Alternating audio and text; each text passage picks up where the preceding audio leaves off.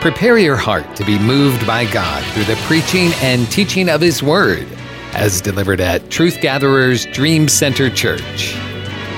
Psalms 133. I want us to read that together. And then after I teach on Psalms 133, we're going to flip to Exodus 17 and we're going to hear the word of the Lord.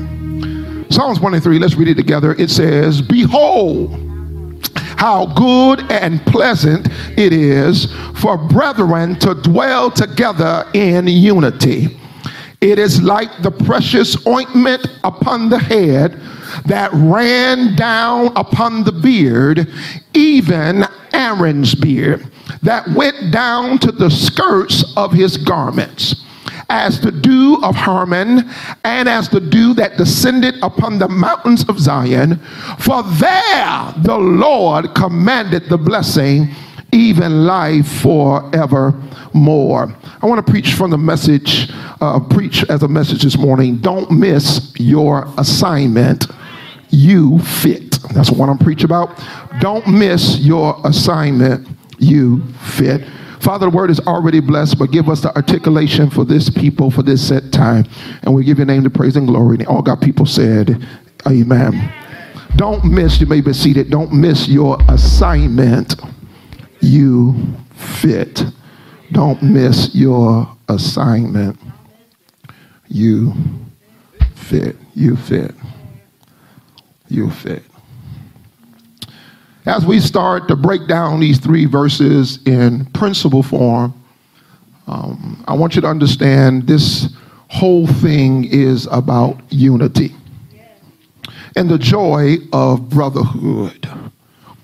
Many times when we look at success, especially from a secular or um, modern point of view, we look at success, we think what determines a successful company for doing for doing well is money. We think it's dollars that makes things grow and do wonderful things and, and reach milestones. And we think that way, we look at ourselves and we say, the reason I'm not as far as I am or as far as someone else is, is because they had all the money. Because we think that success equals money. And we miss that really when it comes to organizational effectiveness, money ain't everything. The truth of the matter, what it is that makes units grow, companies grow, churches grow, businesses grow, is called a culture with healthy moral values. These qualities of this organization started by senior leadership then caught on by uh, the next tier of leadership, followed down to every employee, every person, makes this company come together to meet every opportunity. It's the cultures and the values. The truth of the matter, if you have the culture and the values, you can get the money. Many times people are after the money without the value. I believe there are three basic things that help a company come together, or family come together, or business come together. One thing you got to have some level of agreement, some level of consensus. You got to be able to communicate where you're going, what you're talking about. What are we about to do? Involve people, educate people, inform people. Then you got to rehearse what you already said over and over again because sometime in the journey you lose what you originally said. You lose the focus. You, you lose the why that brings everything together. And when you have church without the why, we miss what God really wants. When we sing songs without the why, we miss what God really wants. We can never forget the why. And so sometimes we have to remind one another of the why. Yes, Psalms 133, verse 1 lays out that it is good. It says, Behold, it is good. Everybody say, Behold, it is good. It is good and it is pleasant for brethren to dwell together in unity. The, the, the, the scripture starts off with the word behold, meaning you're about to see something that is breathtaking. If you can ever get people to come together in unity, you're going to see something that can change a community. If you can ever get people to come together in unity, you're going to get something that can change your family. I'm telling you, problems happen in every household. But if a house, like my dad would say it like this, a house that prays together stays together. What he was trying to say that no matter what goes on in the family, if we can manage to come back together, talk to God about it, we can get through anything. Unity is something to behold. It means that through unity we have become family. We have become family. This word family really has great emphasis in every aspect of our lives. This word family. We don't think about it, but the Bible says it like this even when you get married and it tells you to leave and cleave. It, but it says, A man shall leave his mother and his father and shall be shall be one with his wife and shall cleave. And we use that principle, leave and cleave. But the whole basis of the principle is he understands how to cleave because he was first connected to his mother and his father. He understands how to build a family because he was once a part of a family. And because he understands family, now he can leave his mother and father like the first level of graduation. He can graduate from his mother and father and now go on and connect with somebody else and build something because he understands what it is to be family. We can't take this lightly because family has been distorted. And if we're not careful, the definition of family is changing right before our very eyes because families have been um, hit from all types of sides. Families have had all types of tragedies. Sometimes people have uh, neglected their duties and responsibilities without any reconciliation. Without ever saying i'm sorry. Without ever saying forgive me. Families have been broken. Families have been shattered. People have gone through so much in their families that now it deals with their own mindset of who they they are. Don't you understand? Part of your first identity of who you really are starts in your family. When your family appreciates you, it helps you when you walk out the door to know that you're appreciated. Because you know, if y'all don't like me, I know somebody at my house likes me. If y'all don't appreciate me, I know somebody at my home loves me. But when sometimes the family has been distorted and hit from all types of sides, lives. People leave their homes not knowing who they are because they haven't had a good family. Family means everything, and God wants us to endeavor to be family. He wants us to endeavor to be family because this distorted view of family will haunt you when you at work. When you at work, if you don't understand family, then you will be in a place that you can't get along with anybody. And if you can't get along with anybody or everybody, you can't keep saying the problem is, is them, the problem is you. Because somebody should like you. Somebody should be able to talk to you. Somebody should be able to connect with you. And when you can't connect to anybody at the job, when you so special and you so unique, you know how some people talk about themselves so much. The only person that's a problem is them and not is everybody else and not them themselves. But it's the definition of understanding family and having identity. And God is trying to draw everyone in to family. I think there's a special anointing if this church can ever really become family when we start becoming family, family requires some things of each and every one of us, and it becomes a challenge to migrate to the journey of becoming family. When you don't, when you rec- when you don't recognize you're part of a family, what happens is you start rejecting what's designed to bless you. When you don't recognize you're in the family, you start rejecting what's designed to bless you. You start holding back things you should give into and things you should supply to. You start holding back. You, you don't learn to have healthy vulnerability. There's no way we're going to be able to win the loss and reach the loss, and we can't even reach each other. The Bible says something so profound in the book of James. It says uh, that we ought to confess our faults to one another You ever read that scripture? It means that there are times that believers get together, and the way we stay healthy is we don't act like we always had it all together. But sometimes I've been weak there before. Yes, sister, I understand what you're saying. The worst type of church gathering is people who never been nowhere, never experienced anything, and never have any level of vulnerability. And sometimes the reason people can't really understand some parts of the church church because some people don't know how to practice vulnerability. Healthy vulnerability. So they're always appearing like they never had to go through a storm. They're always appearing like they never had life lessons. But somebody in the midst of us need to know that you didn't have it all together before you got it all together. Somebody need to know in the family that a few mess ups ain't gonna change your whole destiny. Somebody need to know that.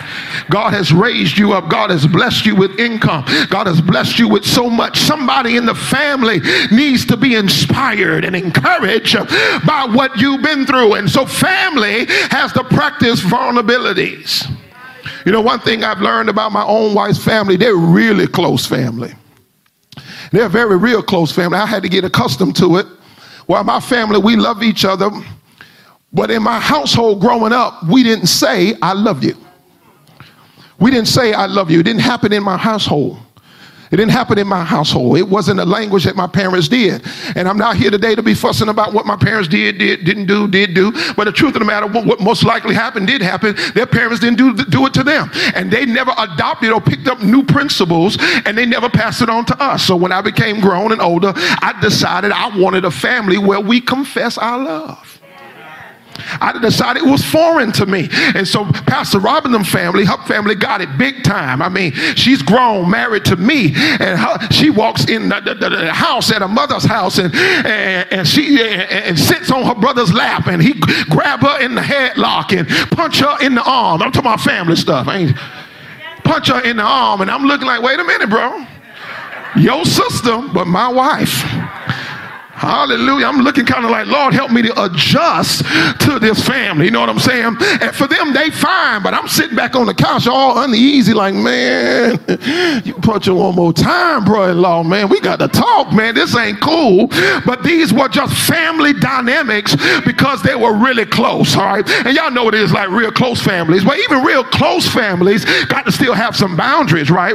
All because you're real close don't mean you all in my business all the time. Y'all don't know what I'm talking about sometime in families that when people feel like they have the authority to be everywhere in every place, come on, in every place. Come on, it's like somebody who come to your house and you say, come on in. You give them a cup of uh, something to sip on, some crackers, some cookies, and you're sitting in the living room. You go back in the kitchen and they don't walk down the hallway. They in the bathroom and something like that. Hallelujah. Come on. I invited you in my house, but that meaning I invited you in my back room. It don't mean I wanted you to be going through my drawers and the dressers in my house. Some people don't understand that family still got to have some boundaries.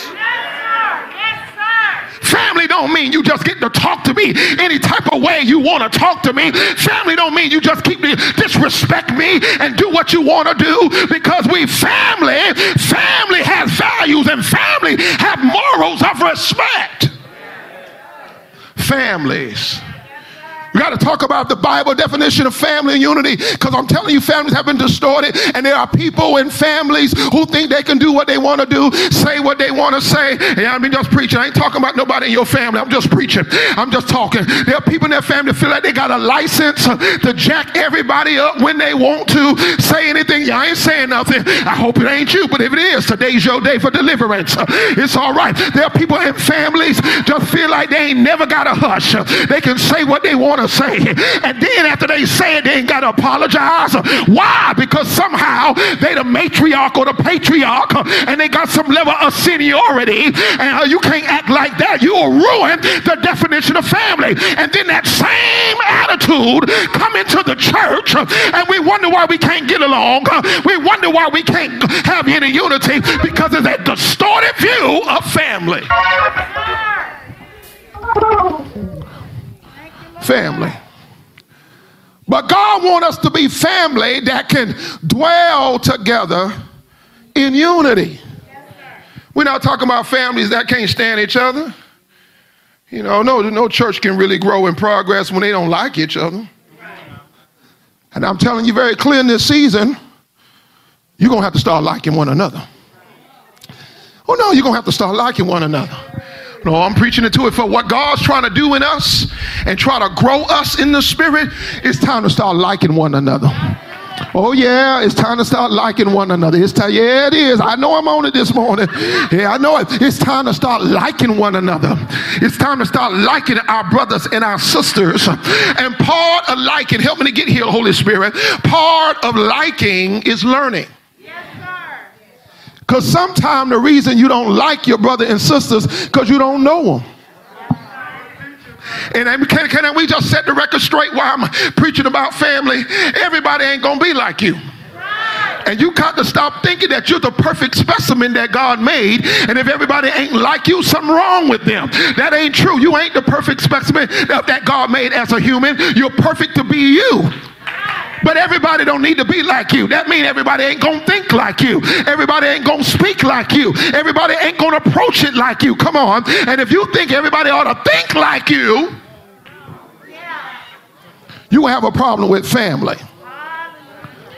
But through Jesus Christ, we have been made family. Romans 8 16 through 17 says that we are children. And if children, heirs, heirs of God, and joint heirs with Christ. We have been brought into family. We are of the same tribe. We are kindred. We are brothers and sisters. This thing get real good in the gospel. This thing get real good in the gospel because once you get saved, you enter into a family that is beyond race. You enter into a family that transcends culture. Come on. And so that means, even as a born again Christian, you got to get delivered from what your ancestors been through. I said, You got to get delivered from what your ancestors been through. You got to get delivered from what your ancestors been through. Yeah, it happened, but you got to get delivered now. Why? Because you're a part of a higher family. Oh, there are Christians all over the world that still don't believe in the higher family of the body of Christ. You're in a higher family with higher ideals and higher morals. Why? Because the blood of Jesus have paid the price for all sin even the sin of slavery. Glory to God. And when you come into uh, uh, uh, come into the body of Christ and you come into knowledge, and I'm speaking just not only just to African Americans, but I'll say this as well. When you go into history, you also recognize why history was evil, is evil, and wrong. When you study history, you find out what you find out that African Americans wasn't the only people in slavery. Won't you find that out too? Come on, tell somebody. When we read history, find that out too. Yeah, yeah, I know it. I know it. I know the enemy wanted the, the, the African Americans to hold on to their pain more than anybody else else. And I'm not saying there don't need to be reconciliation. I'm not saying there ain't, ain't no racism in the world. But if you get blinded, you miss that the devil has put all types of people in slavery for generations and generations. It was a part of warfare. When you captivated a people in a society, part of what you did is put them into slavery. And history books tell you that. So we must come into the family of God. And God is trying to bring us and make us family. Everybody say family. To have unity in family, again, you got to understand their roles, their callings, their giftings, and there is grace. Everybody's not the same. You got spiritual gifts and spiritual callings. You got apostles and prophets and evangelists, pastors and teachers. They all have different perspectives and different graces or scopes to fulfill the kingdom of God. Then you have another aspect of diversity called the gifts of the Spirit. See, this is what I'm telling you. If you're going to really be in the uh, God's family, tell somebody we're going to have to grow. we're going to have to grow because we now we got see people got different graces or different anointings different flows but now we find out in Second corinthians 12 4 through 11 that god handed out different gifts now we got people that's in the family with different gifts some have wise counsel some have good understanding some have the gift of healing the sick some have the gift of performing miracles. Some have the gift to teach and preach and proclaim. Some have the gift of discernment. Some have the gift of interpretation of, of, of tongues. But the truth of the matter, every gift comes from the same spirit. So that means all because we are diverse in how we flow, we still should be united as family because it's just by one spirit. And all because you have a different gift, that shouldn't lead us into no argument. That shouldn't lead us into no fights and no rifts because we are all connected by one spirit. Say the self same spirit. This self same spirit brings us into unity. Unity, although we have diverse gifts, it brings us into unity. And so when we have unity, then number verse 2, it produces call, something called a precious ointment. A precious ointment. So now unity produces an anointing. Unity produces an oil. It is like, it is similar to, it is related to, verse 2, it is like precious ointment upon the head. So unity produces an oil and it comes upon the head. So in an organization, you got to have a good head. Tell somebody you need a good head. Or you tell somebody pray for your head. Say feed your head. Say comb your head. I'm telling you, you better pray and keep up with your head. See, things change through leadership and it starts with the head. See, I don't know about you, but you got to have a good leader in everything you do. You got a good leader, and even on your job, you can't sit there and complain about your boss all day. You keep complaining all you all you want to. Guess what? That's your head. You better learn to stop complaining and get to praying. You better learn to stop complaining and get to supporting. You better learn to stop complaining and become a resource because the oil starts on the head. It starts on the head and it runs down and flows from the head. Then it, after it gets on the head, look how this unity works to an anointing. Starts on the head because if it don't have a head, then it's an organization without direction. So you got to have a head. You got to have a head. Even your whole life, your, your whole life is all about your head. If you want to change your life, just change what's in your head. If you want to change the results you're getting, just change what's getting in your head. Change what you're eating, change what you're listening to, change what you're feeding, and watch the strength you start having. Really, it's just a head problem. It's just a head problem. It's just a head problem. You know, many times in life, when you're upset about your results, it's just a head problem. And if you can get the head right, the head is the beginning of the flow.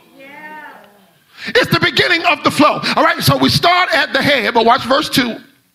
It ran down upon the beard, even Aaron's beard that went down to the skirt of the garments.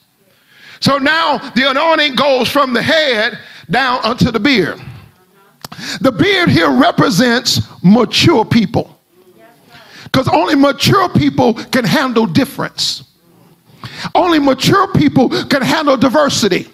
So the oil don't get on the shoulders. It don't go from the head to the shoulders. It comes to the beard. The beard represents people of maturity.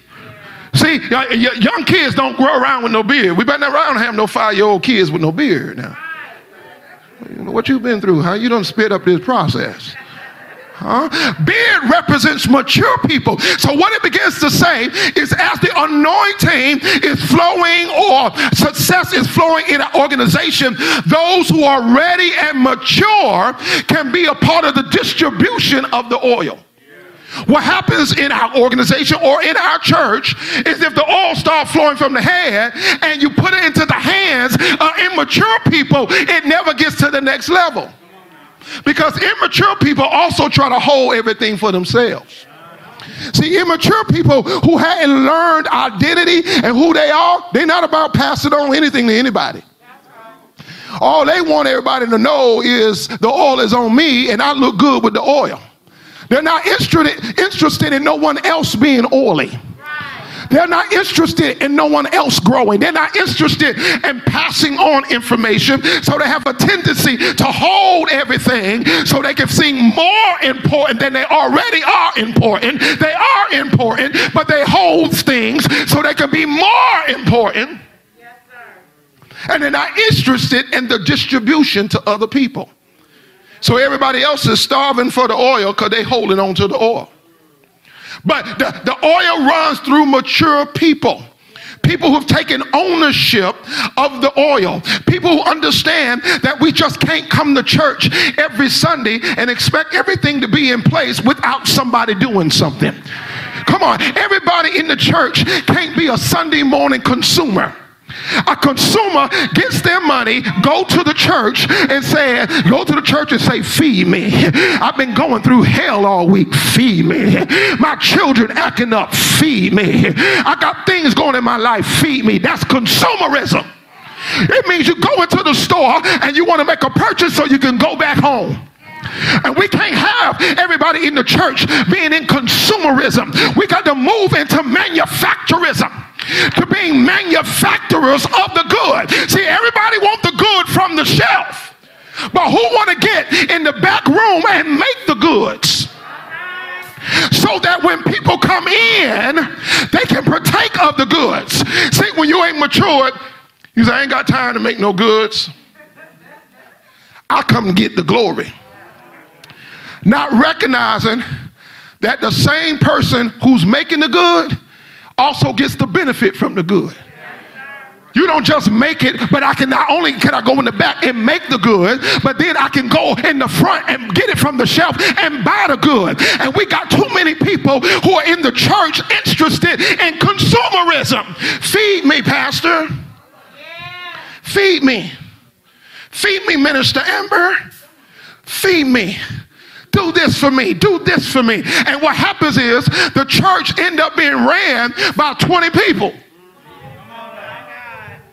20 people who get tired, 20 people who sacrificing everything, 20 people, 50 people, come on, uh, just a minimum of people, and the church is full. And there are churches who are full and fooled because they think they got real success because the church is crowded on a Sunday.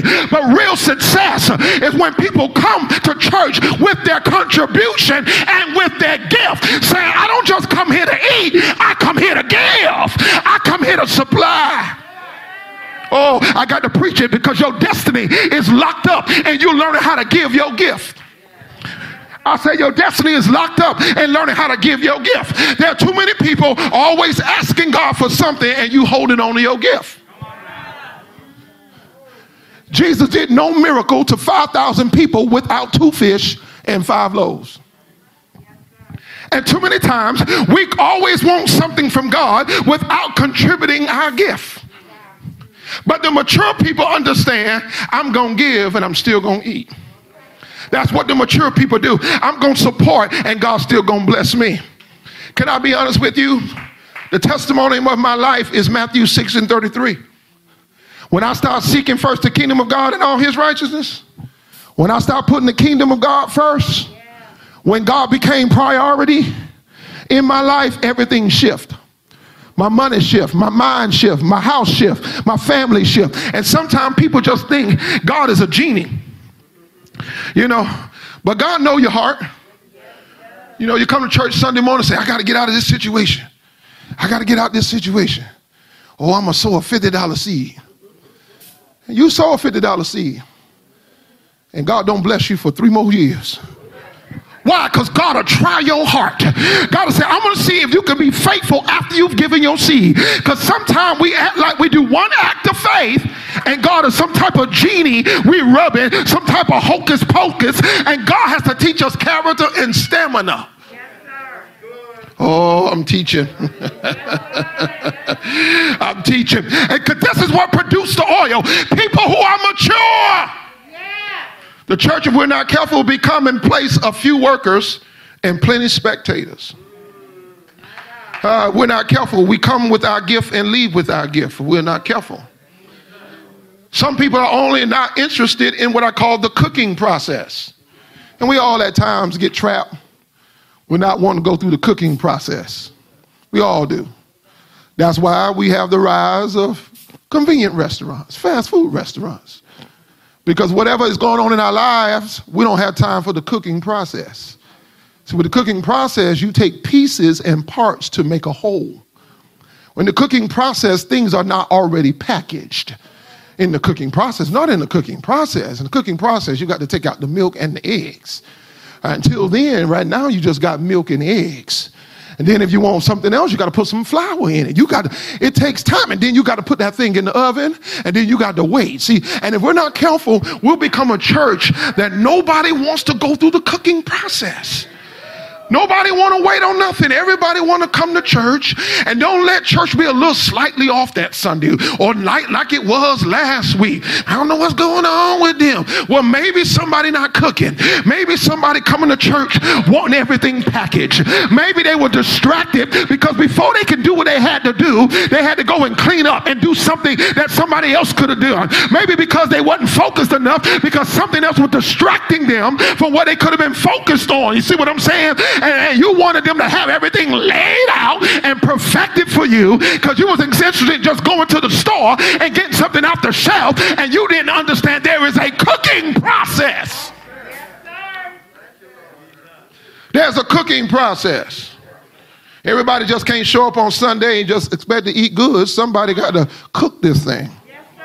Yes, sir. And see, the oil flows through leadership and down to the skirts when people understand there's a process of being mature. Here it is in verse 3. This is what happens. Verse, let me stay at verse 2. And they went down to the skirts of the garments. Listen what happens. We're not interested, and this is where I am as a pastor and a leader right now. I'm not interested in being a pastor of this church. And I've said this to our leaders, and I'm saying it out loud to everybody. And the only person to hear that's anointed is me and Pastor Robin. Or, I know it's not true, I'm just using it as illustration, or maybe Minister Amber. I'm not interested in a church where just two people are anointed. Because that's the case, this church can be taken down any day. See, because if he just come and get me, he got the church. Why? Because the oil is only on the head. It's no good when the only person in the church is the pastor. And he gets up and let everybody know I walk in the fivefold anointing and God uses me. And He the only one anointed. No one else can read scripture and the glory come. No one else can preach. No one else can pray for the sick. No one else can lay hands. No one else can cast out devils. What's happening? The oil is getting stuck on the head. But what God is trying to move us into is called a corporate anointing.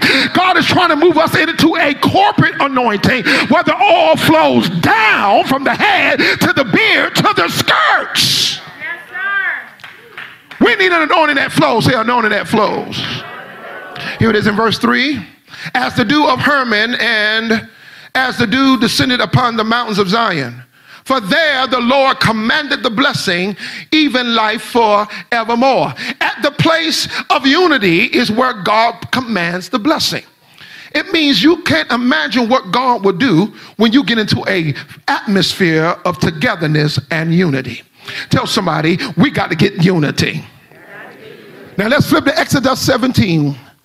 And I'm going to close right here. Watch this. Taught you a few principles. Let me show you to you in practice. Exodus 17, here's practice.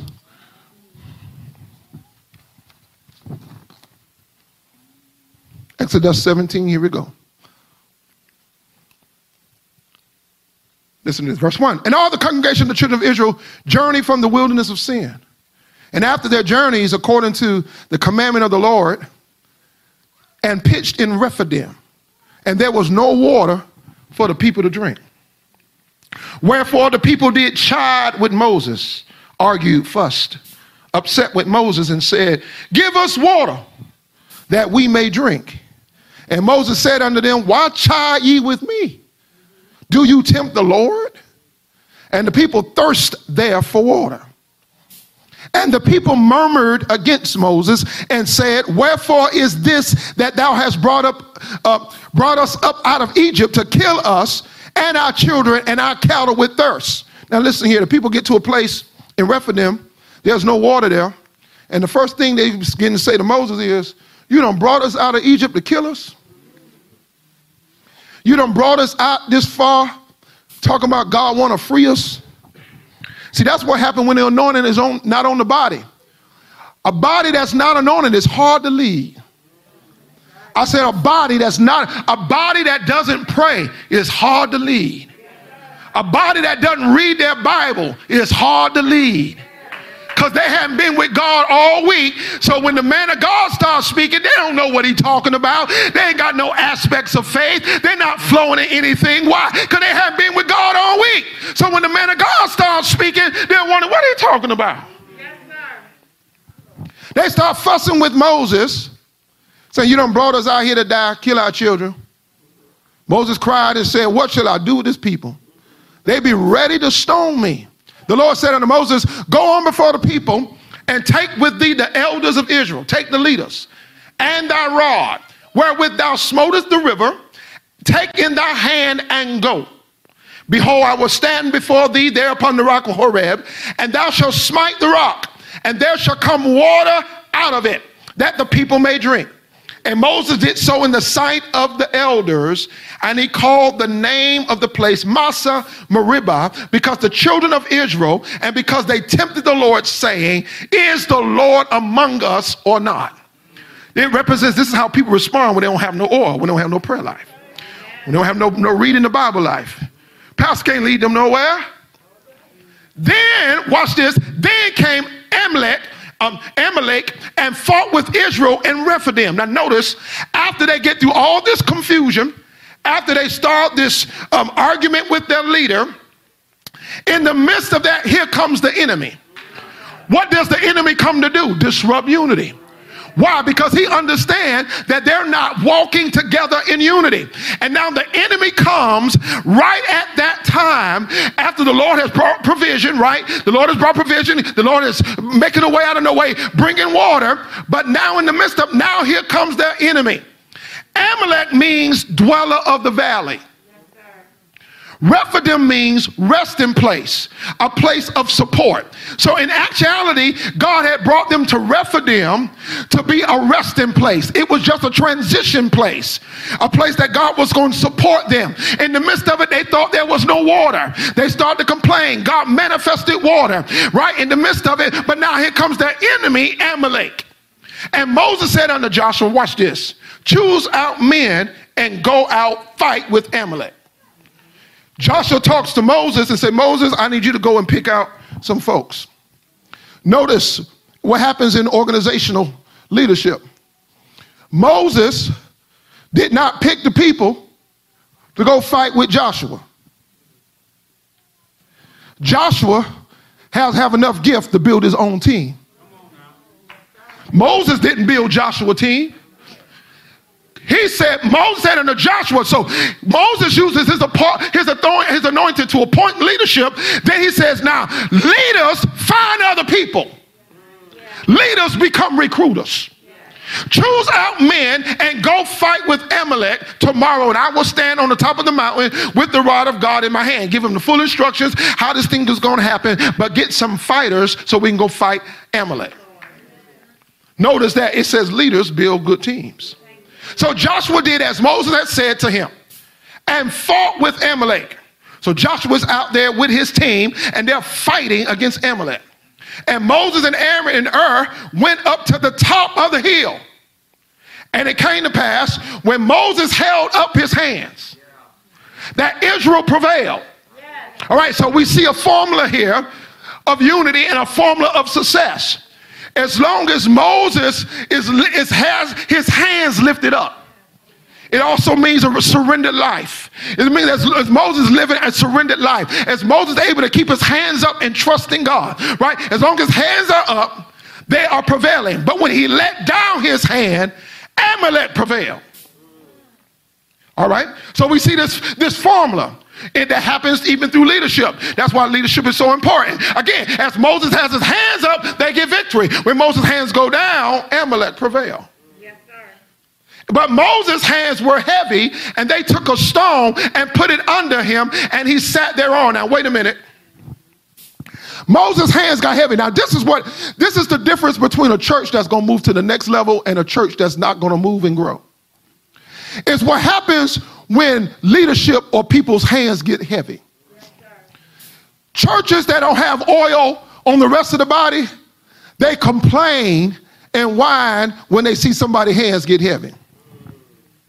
They complain and whine. And they say, What's wrong with him? He's supposed to be the leader. What's wrong with her? What's wrong with them? They supposed to be this and they supposed to be they supposed to be that. But how many know everybody has a level of strength? Everybody still has some levels of weakness. And Moses was doing good for a season, holding up his hands by himself.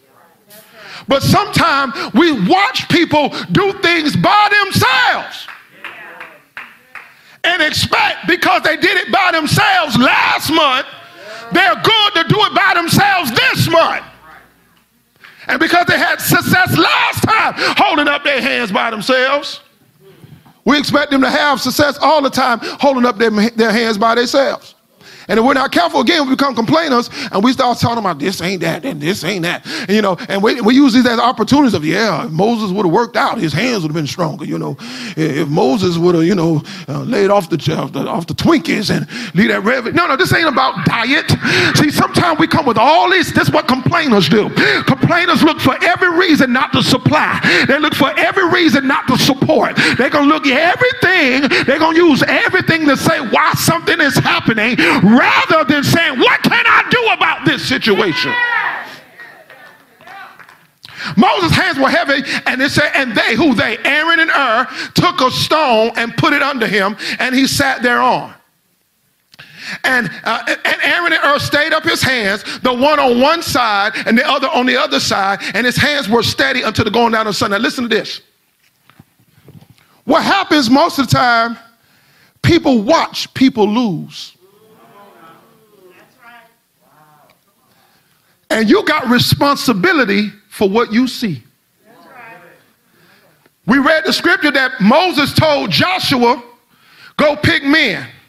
Joshua went and picked men. Moses gave instruction. Here's another form of how you come together in unity. Moses ain't said nothing to Aaron and Hur. But what I want to know is what has your sight told you to do? What have you seen not go right that if you supplied, things will be much better. What have you seen? What has your eyes? Aaron and Hur is up on the hill with Moses watching not just Moses' hands go down, but watching everybody in Israel lose because his hands are going down. Moses don't tell Aaron and Hur what to do. There are certain things you should know that you're called to because you see it. Let me see if I can teach this right. Most things that aggravate you, you are called to solve. But if you're not careful, all you will do is gossip and complain what you're called to solve. And, and, then nobody else see it like you see it because no one is called to do it like you need to do it. See, Aaron and Hur has responsibility now because they see what's happening. Moses ain't said nothing to Aaron and Hur. This is what happens when you start having insight. Aaron and Hur got insight. They're watching his hands go down and they begin to say, What can we do? They say, All right, if the victory, Lord help me, if the victory is in the holding of his hands, we ain't got to make this all deep and, and, mystical. We ain't got, all we need to do you, is two of us. You get on one side and I get on the other. He got two hands. They, they, you get on one, you got one hand, I got on the other. And it also means that they give Moses support. And then before they got on the side of him, let me, look at what the scripture says. Before they got on the side of him, they sat him on a rock. So Moses no longer had to stand up and use his own strength. He sat on the rock. They put him on the rock. Figuratively, metaphorically, prophetically, it means they sat him on the word of God. Moses' hands were going down. They said, Moses, sit on what God said. We're going to cause you to remember what God told he was going to do in the army. Because sometime while you're in the battle, you need to be reminded of what God told you you was going to do. And they put, they helped Moses remember.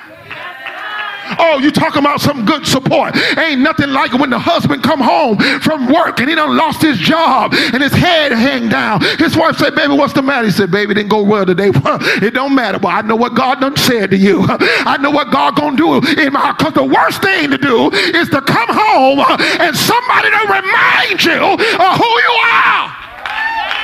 I won't say nothing. I won't say nothing. I love my wife. I love her dearly. And I'm telling you, I would never come home to somebody always complaining. I would never do it. Some of y'all can take it. I can't. I can't never. I'm, I got, see, I'm going to leave it alone. No, I'm not. Because I know who I am. I know I'm going some places. Come on. And I can't have no complaining. My, not in my view that close not living in my house. Sooner or later, you're going to have to learn how to speak some things as though they were. You're going to have to learn how to speak by faith and talk by faith. Y'all ain't saying nothing. Some of y'all complaining too much in your house. And you think you somebody because you can call it because of what you see. You ain't nothing. Everybody knew I got laid off today. You ain't saying nothing. That's a fact. But how many can prophesy that God gonna turn that thing around? How many got enough faith to believe God gonna flip this thing for my good? You ain't saying nothing. Calling things just everybody know that.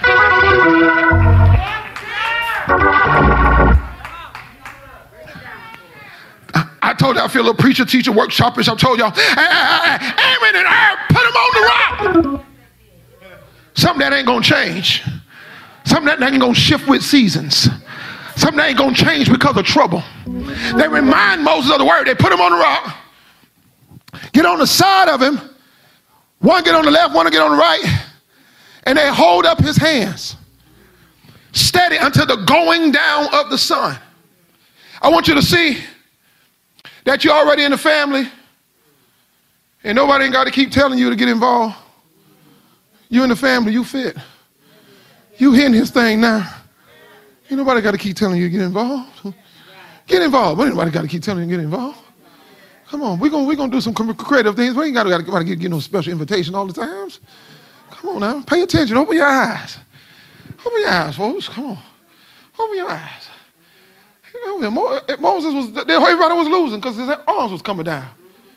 Aaron Aaron was like, we got a simple solution from here. Come on. One get on the left, one get on the right. They held up his hand steady until the going down of the sun. Verse 13, I'm done. And Joshua discomfited Amalek and his people with the edge of the sword. Now, because Moses' hands are lifted, Aaron and Hur is doing their function. Now, what's so awesome about this whole unity here? Joshua discomfited Amalek and his people with the edge of the sword. Now, where's Joshua? In the valley fighting Amalek. Now, Joshua can't come after the war, after he defeats Amalek, and say, I'm a bad fighter. You don't know how what I did. Yeah, you did good, Joshua. But you don't know that Aaron and Hur was holding up Moses' hands. So you can't get cocky because your little department doing good. The only reason your department doing good is because somebody else is doing their part. See, Joshua can't come back and talk about, I'm just the best fighter. You ain't the best fighter without prayer. You ain't the best fighter without the intercessors. Uh, you ain't the best fighters. Come on. Joshua can't get all arrogant because Aaron and Hur did their part. Moses did his part. And because of this thing called unity, they experienced something called a corporate anointing. I knew today would be different in my teaching and my preaching. I got to prepare this church for a corporate anointing. I got to prepare this church because that's what I've been saying ever since, especially the pandemic hit this world. I remember in our first parts of the pandemic, I had a vulnerability that was very unhealthy. I had a vulnerability that was very unhealthy because there's very few of us at the beginning in the sanctuary and most of us was at home, rightly so. for safety, figuring out how to manage this thing, I had a very unhealthy vulnerability that was happening to me. I felt like a captain in a war by myself. Now, it wasn't true. It wasn't true. Tell somebody it wasn't true. But that's how I started feeling. I didn't have faces to tell me I wasn't in here by myself. I knew God had reaped this church with hundreds of members, but it was only very few people. So I was getting this message every Sunday, every week, that I was in this thing by myself. This subliminal message kept coming to me that I'm in this thing by myself. I felt like a captain with, with a charge from God, but no people to give it to. And I understood what was going on, but that was just a part of going through the season. And at that time, it developed my mentality versus allowing to cave me in. I developed the mentality of this. This church got to get much bigger than who I am. This church got to grow in diversity, got to grow in skill, got to grow in multiple gifted leaders. Because the real threat is you being anointed. Oh, the real threat is you being anointed. We know the anointing starts with the head, but will the anointing flow down? The real threat, the real threat is when somebody discern the devil at the door he never makes it to the altar. Oh, that's the real threat. The real threat is when the greeter say, hey, Shata, come outside. Oh, y'all don't expect to have spirit-filled greeters and spirit-filled parking attendants? Who say, come in and park right here. We're glad you're right here. We don't know what's been going on in your week, but we believe the word's going to set you free. Oh, that's the real threat. Oh, the real threat ain't just when I'm anointing. The real threat is when you get anointed. And God is trying to move us into a place of anointing and unity and corporate manifestation. And God's telling me, He said, Pastor, don't give up on this anointing. He said, because I've seen enough men of God die. That's what God talked me. And the move dies with them. Whether they die because it's time or their age or whatever the circumstances may be. God said, I've seen enough men die, women of God die, and the move go down in the grave with them. Because there's been no transfer.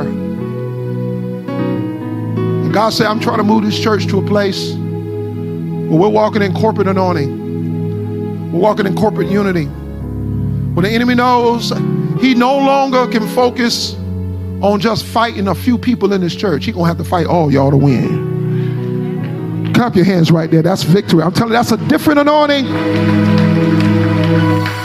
Will you stand on your feet and we're to contend for this anointing in this church. We're to contend for this type of unity, this type of family. We're going to contend for this type of culture and this type of value where everybody understands who they are and how they fit. It's amazing in this story in Exodus 17, it looks like Aaron and Hur are simple companions of Moses. It seems like, you know, they just by Moses' side. All of a sudden, their function kicks in. All of a sudden, their season kicks, their time gets in. And I'm talking to some of you today who just feel like, man, I've been waiting to do something. I'm telling you, it's your time and it's your season. Aaron and Hur just walked up with Moses the whole time. It was good to have companions, though. Leaders don't need to be going too many places by themselves. I say, no leader need to be going any place in the spirit by themselves. Aaron and Hur goes with him, and they just there until all of a sudden his hands start coming down. You lift your hands. I want to pray today a special anointing on this church, online. I want to pray for the body of Christ, but I really care about what God's trying to do with us. That God is really trying to bring us into unity, diversity of gifts. While your hands are lifted, I want to know that we're going to have to get to know some of you even more. I said earlier that we can like people that we start learning. We got to start learning each other more. Sometimes church can just become an hour, two hours of just praise and worship, and we don't do anything else to learn each other. But God wants us to go into a different direction so we can have a different anointing. God wants us to go in a different way. We got to maneuver. different way we got to approach ministry, approach each other. We got to find out what God has put in some of you guys. You're gifted at, a, I mean, you're so gifted. You're so clever. Some of you got wisdom, strategy. Everybody don't sing. Everybody say everybody don't sing. The reason I say that is because singing is one of the gifts that is visible. And so sometimes people run to the gift that's visible. They run to it because they think they're going to be overlooked in having a non visible gift. Trying to get some of you set because some of you have have a non-visible gift. I always like to say this thing that God told me is the reason that we have success in the pulpit is because we have success in the planning room. Meaning before we get up and preach, the planning room, like the board of directors, you don't see the board of directors on Sunday morning. You don't see them at all. But they serve a function that if they didn't do what they do and keep us balanced and focused, we may not have a Sunday morning. Y'all, you don't hear what I'm saying? But because things are happening first in the planning room, the blessing then comes to the pulpit, and then the blessing goes out to the pew. And there are some of you got to get confident in your role in ministry. Every role is not going to be a visible role, but every role is appreciated. We hope you've been blessed by this fresh word from Truth Gatherers Dream Center Church. Pastor Joseph Davis and the congregation invite you to join them. You can find more information by following them on social media. Just look up Truth Gatherers Dream Center Church. And we pray that God will bless you richly and abundantly in the coming days knowing that He is a rewarder of those who diligently seek Him.